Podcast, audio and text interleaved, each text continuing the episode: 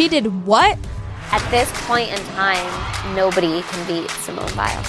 With a drive, and she scores! If you don't have your mouth open in awe, then you don't really understand just how great she is. Running, looking for 100. She's got it. Sophie Bruner, that's a game winner. She is the greatest of all time. You just can't say it enough. Wow. How much do you guys hear about women's sports in the media?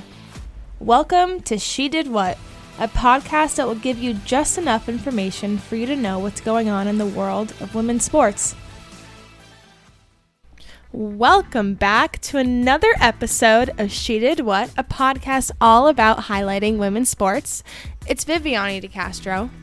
And in today's episode, I will be catching you all up on the ESPY Awards. The ESPYs were right here in my backyard, New York City. I don't know I wasn't invited, but I'll move on. It's okay. Life goes on. Anyways, Naomi Osaka won Best Athlete in Women's Sports. She was a huge advocate this year in mental health. I think that was something that really needed to happen.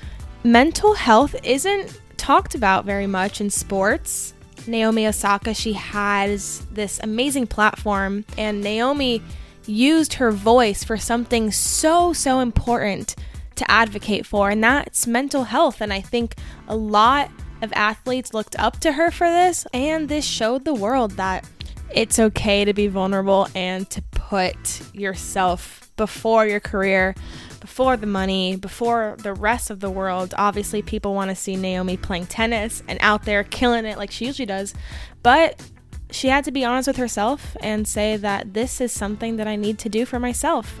So, I mean, in my opinion, very, very well deserved. Not only is she an incredible athlete with her skill, but she's also using her character, her voice in a positive way. And I think that's all we want from athletes with this position.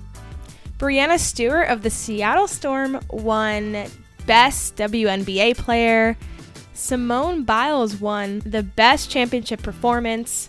Paige Bueckers, a basketball player from University of Connecticut, won Best College Athlete for women's sports. She used her speech to honor black women in sports. It was beautiful. It was something that definitely needed to be talked about. And Paige is right, it's time for change. Sasha Banks and Bianca Belair won Best WWE Moment. The Best Coach Award went to Tara VanDerveer, the women's basketball coach at Stanford University, and they also won the national championship this year. She has won 81% of her games and has won more college basketball games than any other women's coach. Tara has also been a big, big part in advocating for gender equity in sports.